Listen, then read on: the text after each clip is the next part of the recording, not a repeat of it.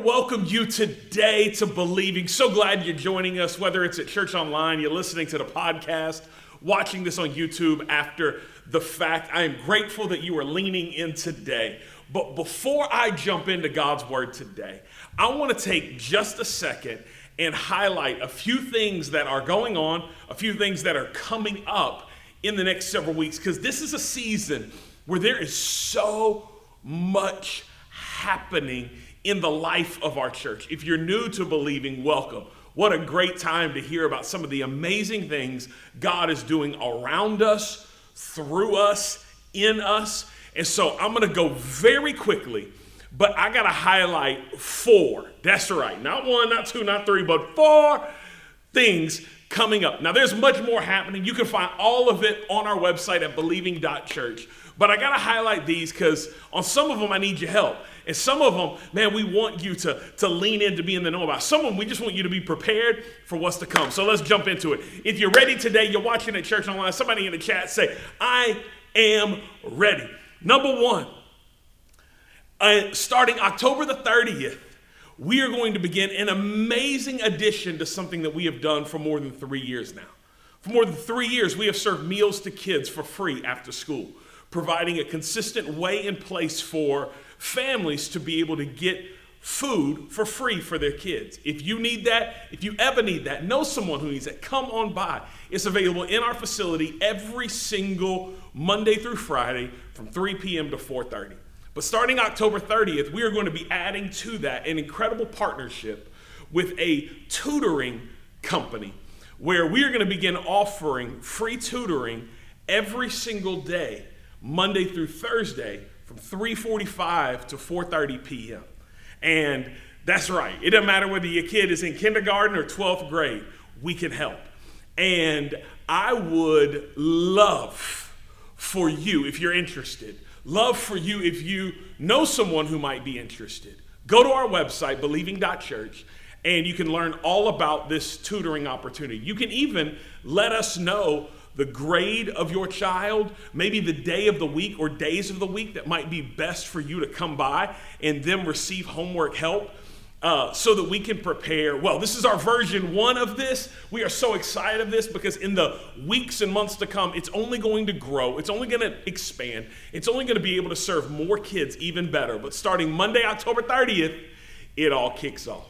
Number two, the second thing I'm very excited about is what we are calling Time Change Sunday. On Sunday, November the 5th, we will begin a brand new series of sermons here at Believing online and in person. Not only that, it is the day that we still, as a country, do our fallback. Y'all know they voted on daylight savings time, but apparently it didn't go through. Imagine that. And uh, here we are, we've fallen back, spring forward, do all that kind of stuff. And on November 5th, the time falls back. Now, normally as a pastor, I don't mention to you when time falls back, because then maybe some folks show up to church on time, or maybe even early. but um, this one I am mentioning. Because on Time Change Sunday, we are not only falling back as the clocks will do, we're not only starting a new series, but we are slightly adjusting our service times for one major benefit on the back end. Starting Sunday, November the 5th, we will have our two services in person taking place at 9:15 and at 11 a.m. each Sunday, which means our online service right here. will still be available, still serve people at 9:15. We will get started each and every Sunday. You say, why are we doing that? Why are we moving 15 minutes? Well, for the better part of the last year and a half, we have been in partnership with a, a congregation that does services in Spanish. And it's something near and dear to our heart because many people that live in proximity to our facility do not speak English well enough to come to service in, in an English environment. But our partnership is really going to another level. And as it goes to another level of, of relationship and camaraderie and working together for the best good of our community, what we found is that the time that that service is being hosted is not ideal. So we actually are going to be moving that service time to 2 p.m. each Sunday, which is a great time for the service in Spanish to operate. Which means every Sunday in person at Believing, we will have services in English at 9:15 and 11, and then we'll have service in Spanish at 2 p.m. We'll have service online at 9:15, sermon drop on YouTube at 6 p.m. All this going on for the glory of God and the good of people all around us and wherever you may be. So again, make note of that, or or, or come early or show up early next week. It ain't gonna hurt you. Just start doing it next week. Go ahead and get in the habit. It'll be great. That's time change Sunday. Number Three, I told you, there's a lot of these, but it, they're so incredible. God has been doing some amazing things through Yellow House. For those of you that are unfamiliar, or maybe you're new with us, Yellow House is an organization that we've started, a nonprofit housing organization that provides quality, affordable housing for single moms. And we have gotten up, running, and rolling. And there's so much happening. You can learn about it, learn what's going on, learn how to get involved at yellowhousememphis.org. But if you go to yellowhousememphis.org, I would love for you to check out a new section that we are excited to announce, which is our collaborations. We have, as we've shared the vision of Yellow House, had many businesses, many organizations say, We would love to partner together. We would love to celebrate you. We would love to uh, create a way to raise support for the work that you're doing. We have two collaborations already on the calendar right now. One is with a jewelry store that has a store in Germantown, but presence online all over the country. Uh, an organization called Kendra Scott. And we have a collaboration day where there will be an in store opportunity and an online purchasing opportunity where a percentage of every sale will go to Yellow House in that period of time. You can find all that, again, on the collaborations page at yellowhousememphis.org. The other one that I'm very excited about will take place this February. And in February, y'all know our beloved Memphis Grizzlies are back in action here very, very soon. And as they come back into action, there will be a, a night in February where at that Grizzlies game, Yellow House is going to be spotlighted, which is an incredible um, opportunity to get the word out about the work that we're doing in Yellow House. But not only that, in advance of it, we have a special link. It's already live, it's already available at yellowhousememphis.org, where if you buy tickets through our link, a percentage of each ticket that is bought is going to be given to Yellow House as well incredible collaborations. We'll speak more about both of them online, through email, in person, in online in the weeks to come. But I want you to know, lean into that, share these. It's an incredible way to share what God is doing in and through believing. And number four, last one, and we're gonna get to God's word, I promise, is we are a few weeks away from our vision offering. On November the 19th, we will be uh, coming together and giving our very best offering that will further the vision God has for us as a church to be here for good. You can learn all about this year's projects with our vision offering at believing.church, where you will see everything that we're set out to do. But I want to encourage you as we get close. I know many of you over the last several weeks, and even, I mean, goodness, we, we started sharing the vision of this almost two months ago. But you've been praying You've been asking God to provide. Some of you have even told me, God opened up this door. I didn't even know this was coming, but boom, God opened up this door and it's enabling me to give. I thank God for that. And I'd invite every single one of us to pray and to come ready on November 19th to give in our very best way possible so that the vision, the mission of God's house right here in the city can be here for good. So those are four things. I could hit you with 40 more, but y'all came to hear God's word today, right? Because we're in a series of sermons that we are calling God Can. And so you can check out all the things I talked about, all the things that are coming on our website, but let's study God's word together because for many, many weeks now, we have been exploring together this, this reality, this statement of faith that we hold near and dear and true in our hearts that God can. Whenever you can't, God can. When you can't provide, God can provide. You can't save yourself, but God can save you. You can't heal yourself, but God can heal you. God can guide you. God can fight for you. God can. And today I have come with a, a word that is very near and dear to my heart, but something so foundational into the fabric of who our God is and what our God does. And so today, for a few moments, I would like to speak to you upon the subject that God can restore. Our God is a God who restores. Whatever has been lost in your life, whatever has been lost, be it personally, relationally, emotion, whatever has been lost, God is a God who can restore. God is a God who can bring it back. And this is significant for many of us because many of us, if we'd be honest right here and right now, we question our purpose. We wonder if we have real worth. We find ourselves in places and predicaments where our value is brought into question. We don't know if we actually do matter. For a few moments today, what I'd like to do is I'd like to speak to those of you who feel like you've lost your value. For one reason or another, you feel like significance and worth and place, value has been taken from you or possibly even returned by you. Maybe because of something you did. You know, the truth is is that our value oftentimes will in its feeling go up and go down based on what we're doing. We feel more worthwhile when we are contributing at a high level at work or in our home, or, or we have people in our lives who are really leaning on us and they're talking about what we did. Your value, as you perceive it, can go up or down based on what you did. Your value can go up and down based on how others perceive you.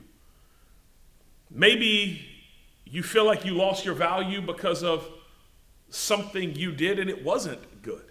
Maybe you feel like you lost your value because of nothing you did. It's just, this is just life, or this was them. I didn't even do anything. It, it, it literally was them. I don't know what changed. I don't know what happened, but something changed in them. And now here I am, and I feel like I've lost about. Whatever happened, and whatever you lost, I need you to know today, friend, God can restore.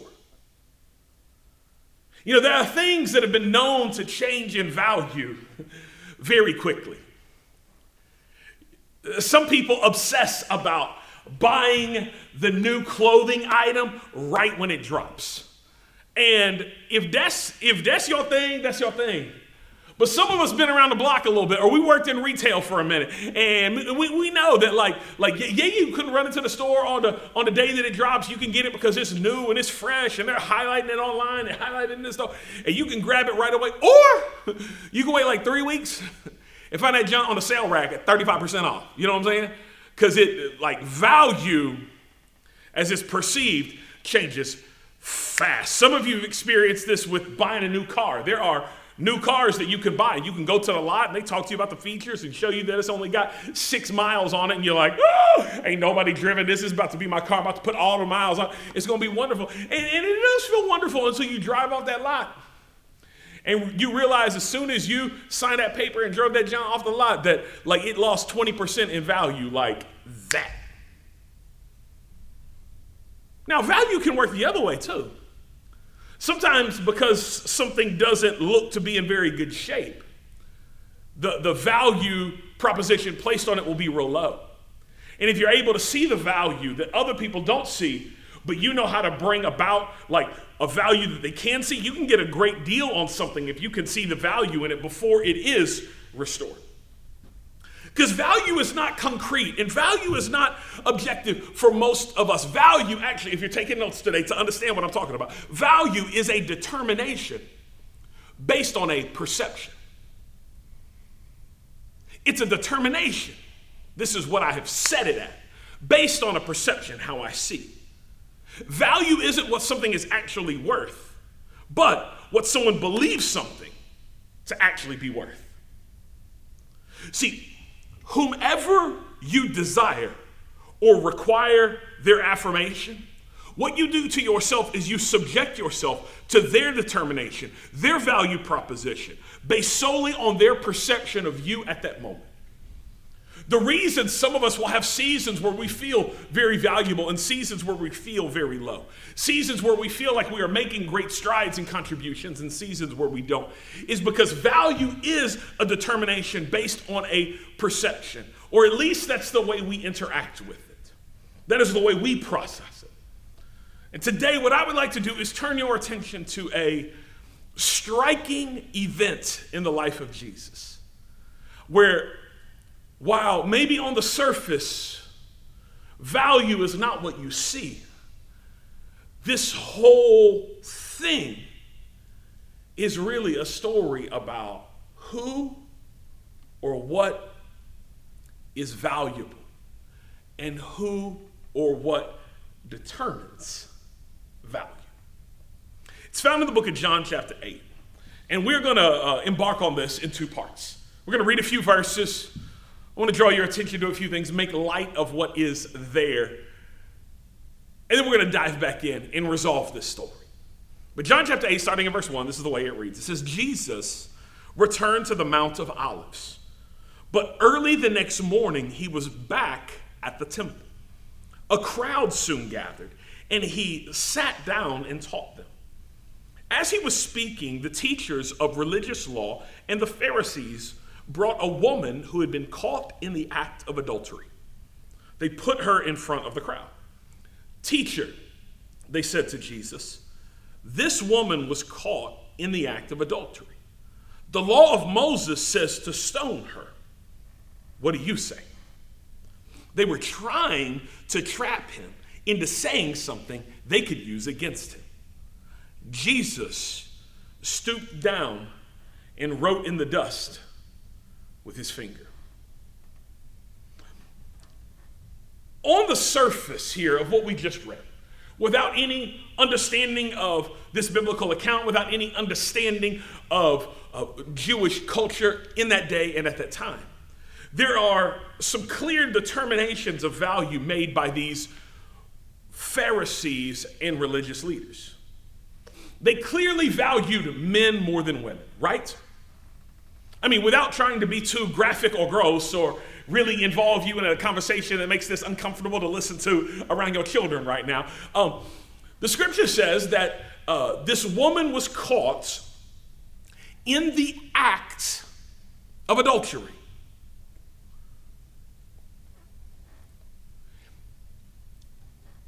If she was caught in the act of adultery, cheating on her husband, uh, what, where is the dude she was cheating on her husband with?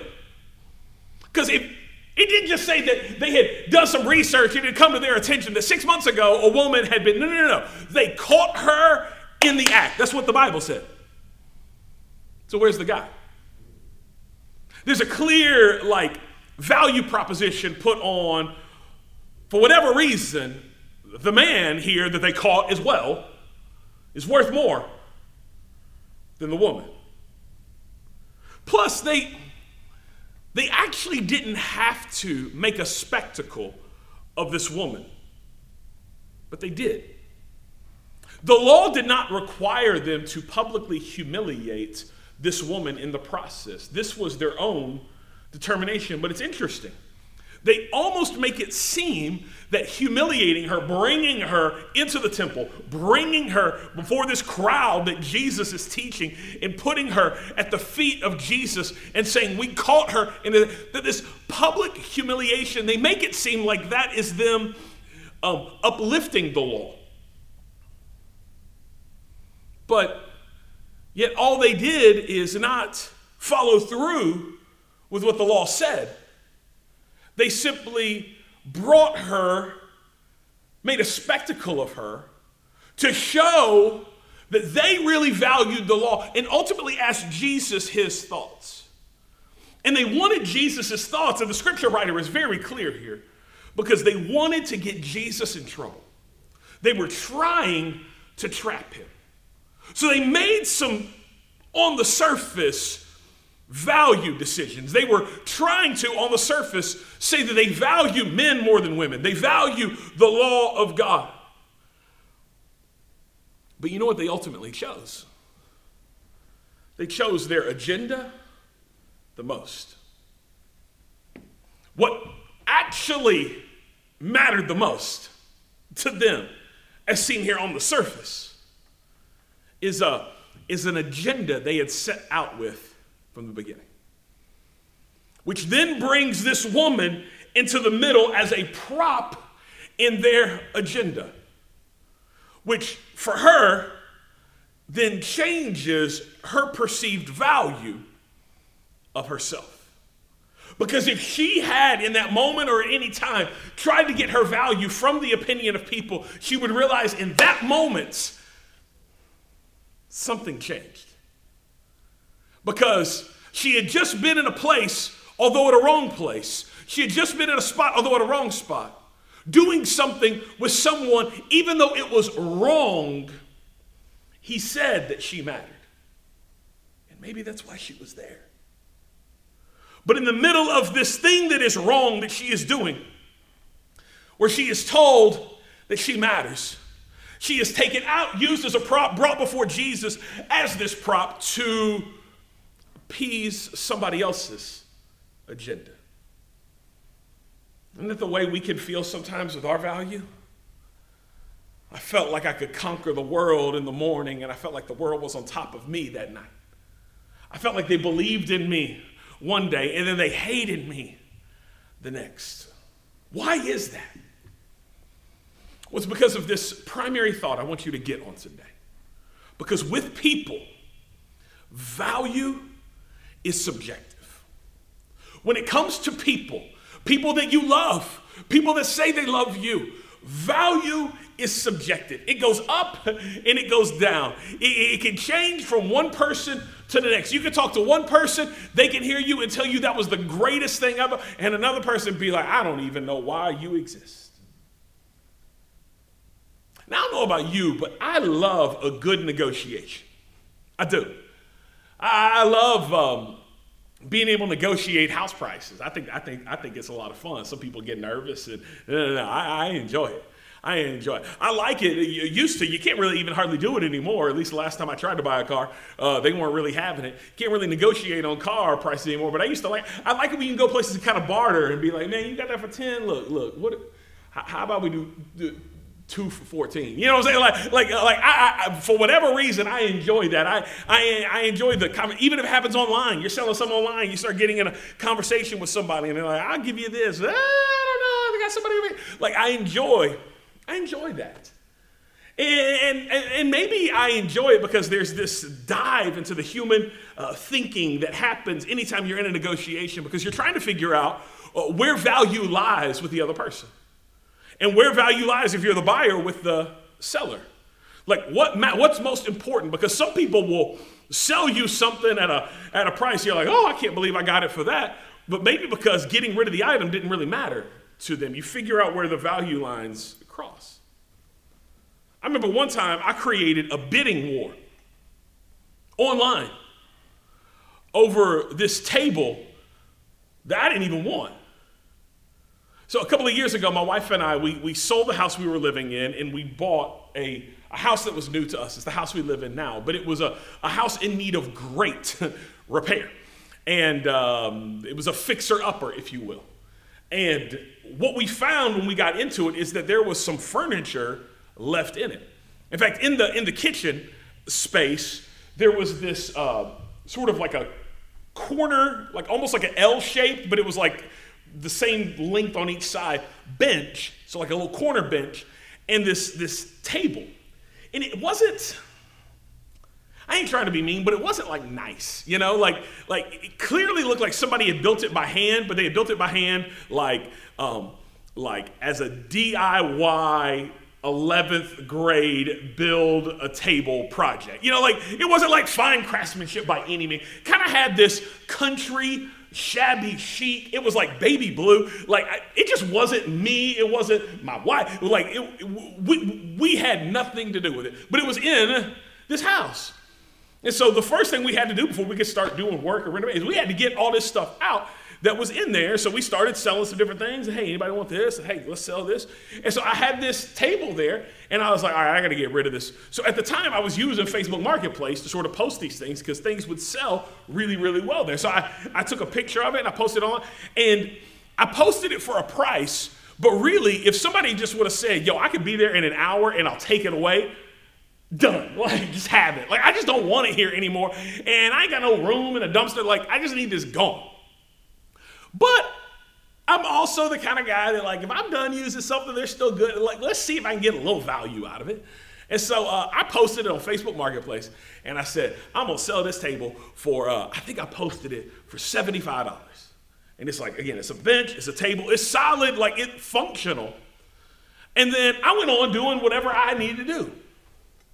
Well, the next time I had checked Facebook Marketplace, which was, I think, a couple of hours later, there, there had been two people in particular who were talking to me about this particular piece of furniture. And so I started talking to this girl first because she was the first one in there and she was asking, you know, she was like, hey, I love this. I want to get this. And I said, bet. And she's like, she's like, if you'll hold it for me, I'll, I'll even pay more. And I, I, said, okay, well, I said, I got a couple other messages, but she, and so I'm going through the messages and doing all this. And next thing I know, the girl comes back to me and she's like, listen, I'll pay you $150 for it. I got it on there for 75. And I was like, oh, this is great. And then so I tell this guy who was bidding with it as well, I was like, hey, man, I, I got this girl. She's going to pay $150 for it. I think we're going to go with that. And he's like, I'll pay you 200 and so now I gotta go back to the girl, and I'm like, I'm like, hey, I got, I got a guy. He's gonna pay me two hundred, and she's like, she's like, I'll pay you two seventy five. what is going on? It goes back to what I promise you. I sold this table that I didn't want to ultimately the girl. The girl won. She's like, I am driving around the city in a U-Haul right now. I'm picking up, and I will pay you $400 cash for this table. And when she came to my house and we loaded it up, and I'm excited because here's $400 cash, and I wasn't expecting about having it. And, and, and she said, when I saw it, I had to have it. It's like, wow, good for me, you know? But isn't that how value works? So, something that literally I was willing to chop up and turn into like uh, wood in the fire pit. This girl gets into a bidding war with somebody she don't know and, and comes to my house to pick up this table because of the value she had set on. It's crazy how subjective value can be. But value with people is always subjective. And value, if you're taking notes, you can write this down, can change with the season. You find that in your own life, don't you? There are things that you'll value in one season that you won't in another. There are things that are very important to you in high school that are not very important to you once you uh, become 25 years old. There are things that are important to you when you're when you're single that uh, aren't necessarily as important to you when you're married, and things that are important to you if you're married that aren't necessarily as important to you when you're single. There, there are things that are significant to you if you have children that don't matter to you if you don't have children, and, and there are things that are uh, a big deal to you in, in your 30s that you don't even care about when you're in your 50s. Like like value has a way of changing with the season. People can esteem you in one season and despise you in another season. Because with people, value is subjective. It can change with the season, and it can even change with the situation. In one setting, this person is vital to you. In another setting, this person doesn't matter so much to you.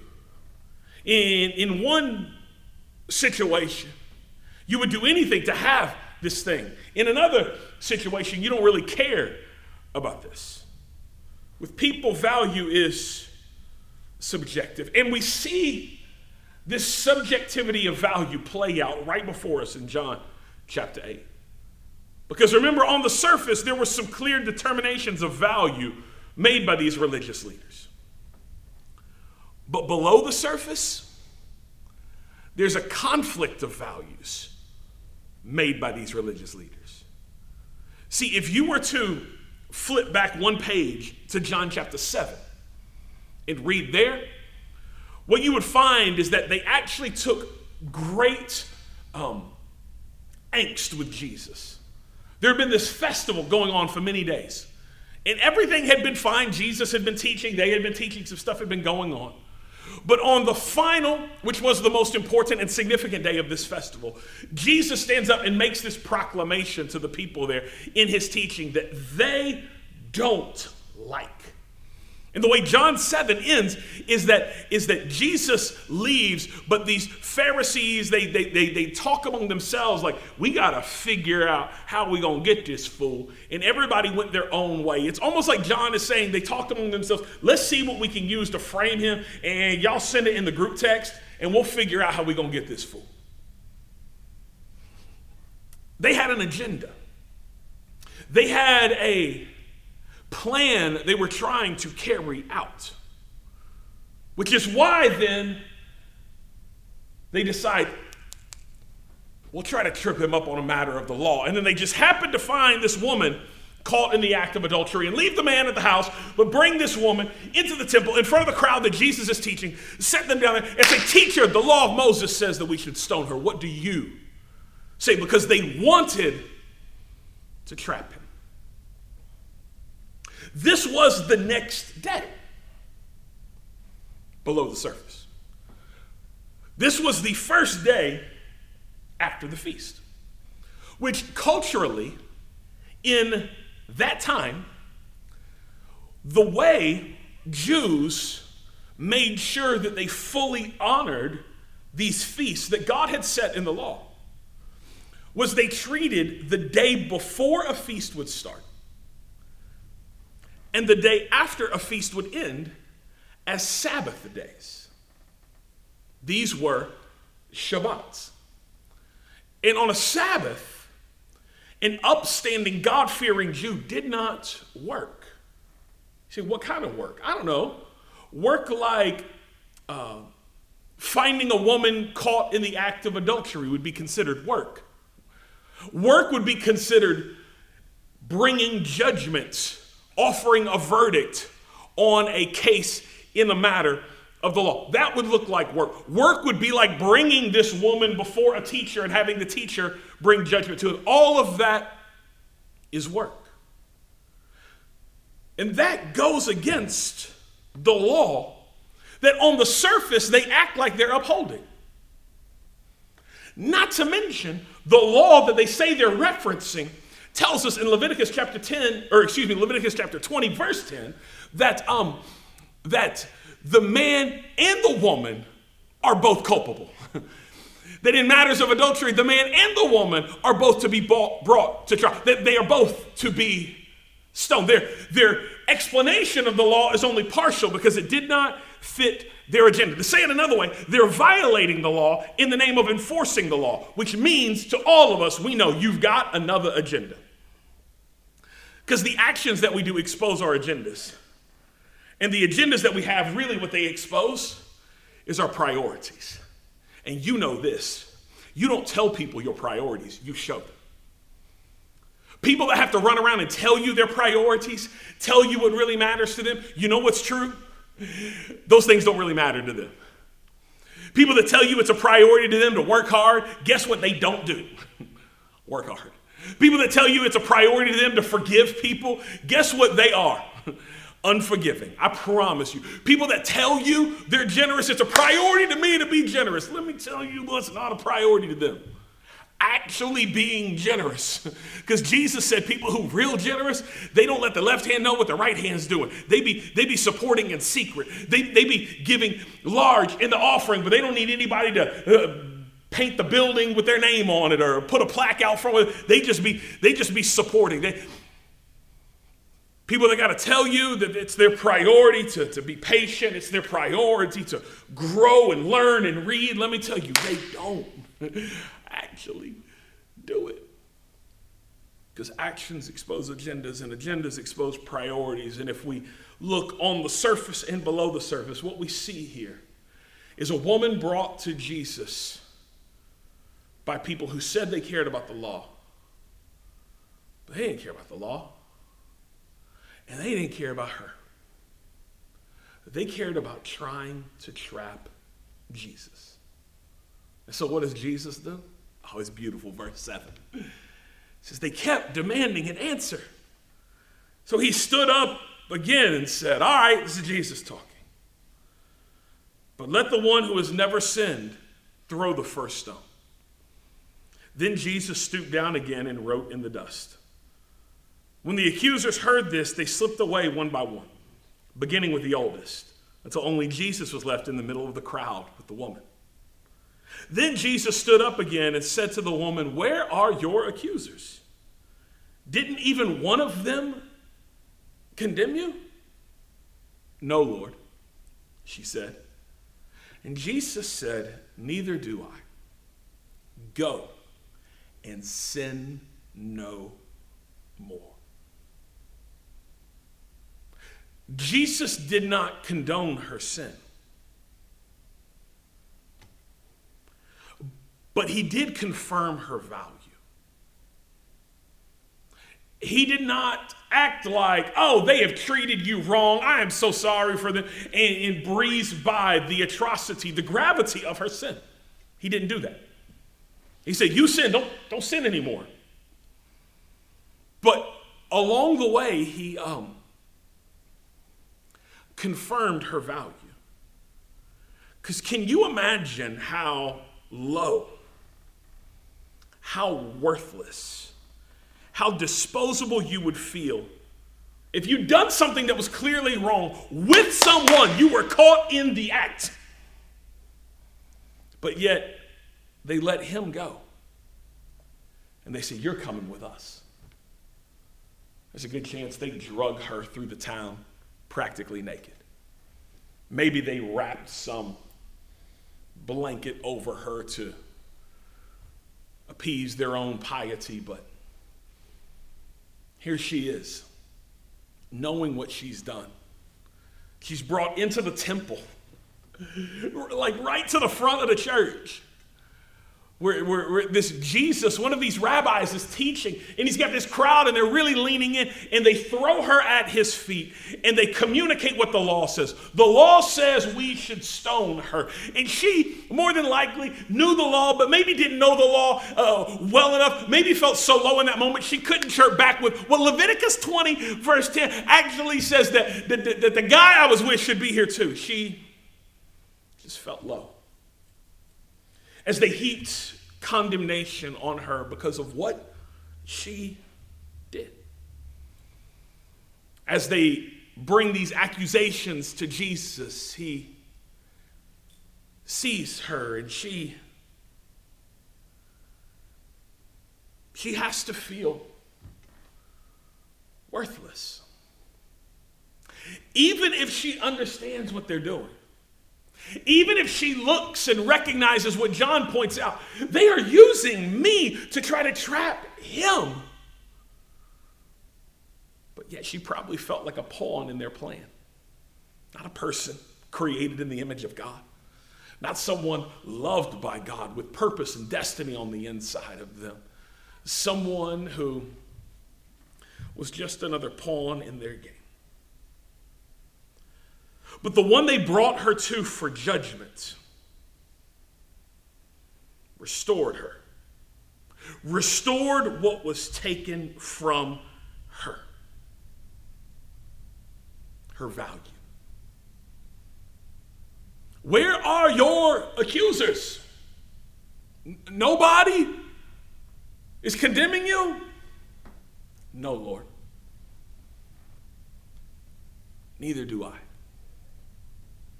Go and sin no more. This is a change of value for this woman. Why? Because with people, value is subjective, but write this down. With God, value is set. With people, value can change by the season. With people, value can change by the situation. With people, they'll talk about how much they need you and how much they love you in one season, in one situation, and they won't even return your calls in another. But with God, value is set. Because your value does not come from outside of you, it was set by the one who created. you. See, I have a, I have a check here. And if I take this check and I write an amount on it, that now becomes, because I'm the one who can legally endorse this, the value of this check. And I write it for a $1,000.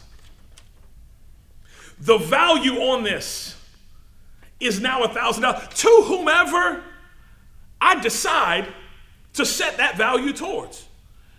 And so I can write this to whomever I want to. And the value is set. But if I decide to take this check and tell the person I'm gonna give it to, hey, this is this is for a thousand dollars. But um this check's gonna go through some stuff before I give it to you. I say, go through some stuff. What you talking about? Well, it's gonna experience some uh, some pain. There's gonna be some pounding. It's gonna it's gonna be stepped on and kicked and drugged through the drugged through the dirt. And and well, it's gonna have good days and bad days. And uh, wondering if, uh, after all this been through, you still want it. The person whose name on this check, the person whose value was separate, would say, absolutely. Get my iron, shoot, you know? Anybody got some spray starch anywhere? You know what I'm saying? Like, like, yeah. Because the the bank will still cash a wrinkled check. You know what I'm saying? like, like the bank will still do some stuff for a for a check that don't look that right, that don't look that good. And what's crazy is we see money far differently than we see humanity. Because if some cash or a check goes through all this, shoot, we'll take it. Because uh, the value we know was set. But when it comes to ourselves, when we're wadded up and kicked and beaten and hurt and abused, we think somehow all that we've been through has caused us to lose our value.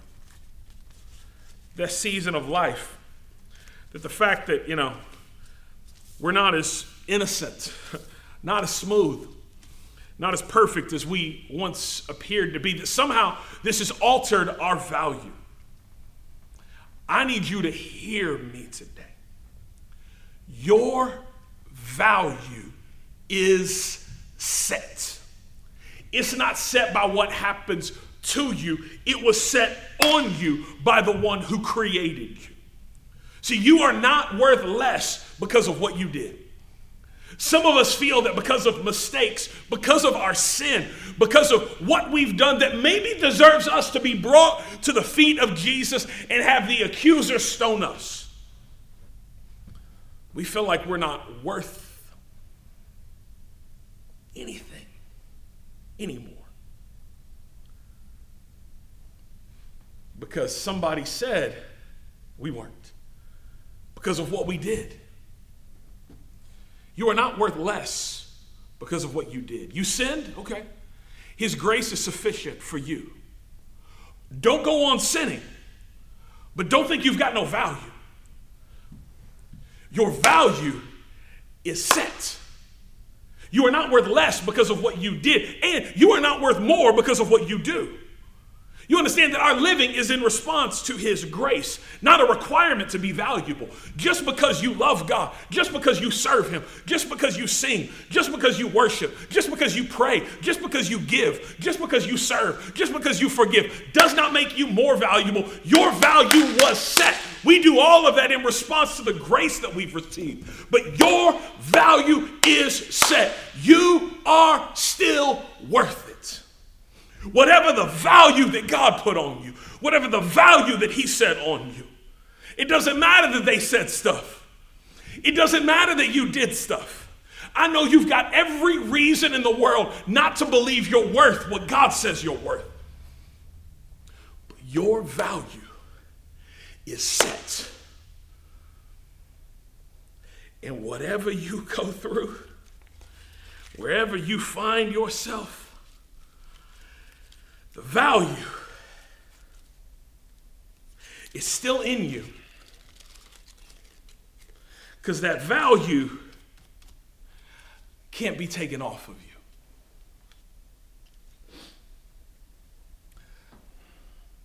I know this reality far too well. Because I, like probably many, if not all of you listening right now, watching at Church Online, have allowed people's perception of my value to become the worth that I allow to sit on me. We all have this happen to us in life. I've had it happen too.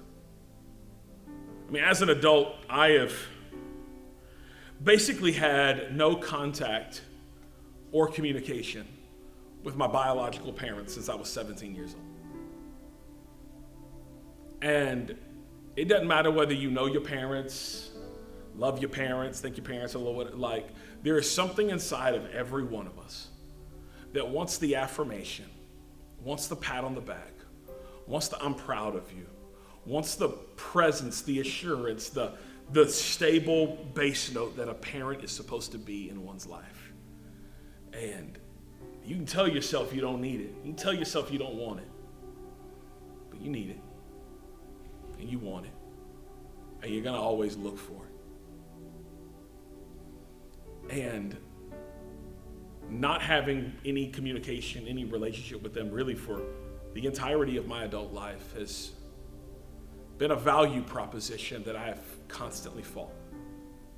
I've had pastors, heroes in my life, people that I loved, people that honestly loved me for a season turn their back on me, not want anything to do with me, say terrible things about me, even because I didn't um, pick their thing. I've had friends and family who turn their back on me, turn their back on my immediate family. And you know this because it's not like one of those things, it's how they pile up. And you start piling up a few of these things, and they can cause you to start questioning everything. They can cause you to question maybe I'm the problem. maybe they're right. Maybe the value I thought that was set on me wasn't the value that's actually there. Maybe I am worthless. Maybe I am unlovable. Maybe I am not worth the trouble. I understand those feelings. But I've also learned over time that with people, value is subjective. But with God, value is set. And God is the one who restores my value. Not because he brings something back to life but because he brings to my attention what has always been true. To let his words of life and love and confirmation and affirmation and correction be the things that set my value. Which is what this woman, I believe, does. Maybe she doesn't, we don't know. And it's kind of the beauty of the way that John writes this story. Because he draws us into this high stakes emotional situation, but doesn't resolve it, which is a writer's way of almost letting us internalize what's going on here. And will we resolve it when we are extended the same grace, the same affirmation, the same value proposition to us? so today I want to close by inviting and encouraging you to let God restore your value of your value. Would you let God restore your value of your value. Not because your value has changed, your value was set. But you, because of what you've been through, you, because of what you've done, don't see the value of your value right now.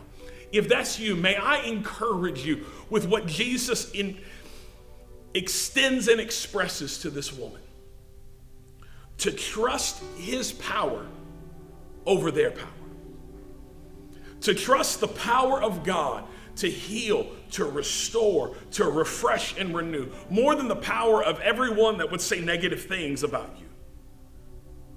See, they came to have Jesus lead the way in the stoning.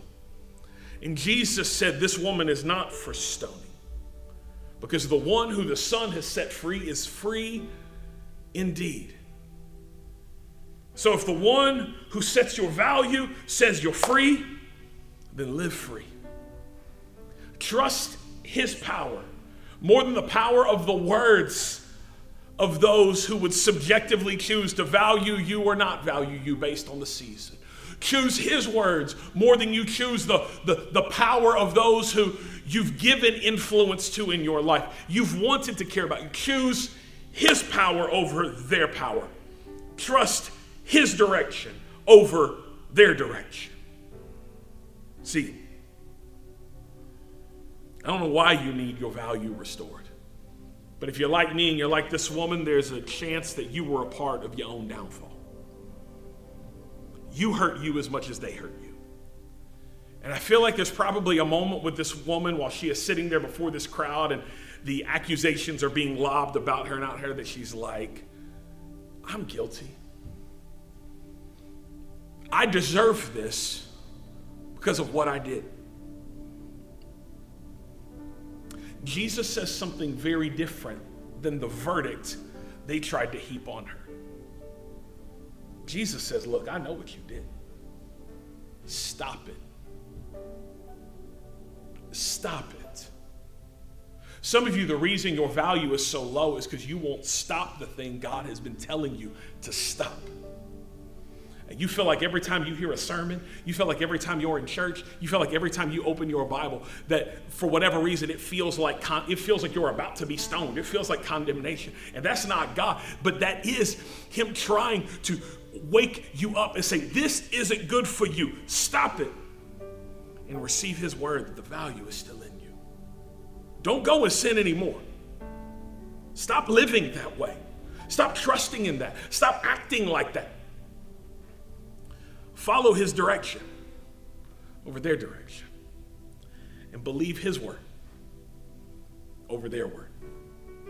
Believe what God says about you more than what they say about you. Jesus told her his word. Where are your accusers? They gone. Neither do I condemn you. Go and sin no more. Because, friend, there is no condemnation to those who are in Christ Jesus. So ultimately, today leaves us with this great opportunity, but one that we either believe or we reject, one that we either receive or we deny. Because God can restore you. God can restore your value of your value. But at some point, you're going to have to trust His power and follow His direction and believe His word. Because when you do, value that's always been set on you will be seen by you again. But until you trust and follow and believe, the value can be set, but you won't see it restored because you don't see it that way. So, friend, today I want to pray for you. I want to pray for those of you who are hurting today. Those of you who feel like your value has been taken from you, your value has been lost. It's not been lost. Your worth was set. And today, God says to you, I'm not the one condemning you. Go and sin no more. And as you go, you're going to find the value that's always been on you restored to you in full. Father, I thank you for your word. I thank you for your grace that is sufficient for us. Father, I pray for my friends that are hurting today, struggling today, confused today, broken today, because value, as they see it, because of the way it was communicated by others, has been taken from them. Help them to see, can't nobody take what you have set. That their value is set. Yeah, they've been through some seasons, but their value is set.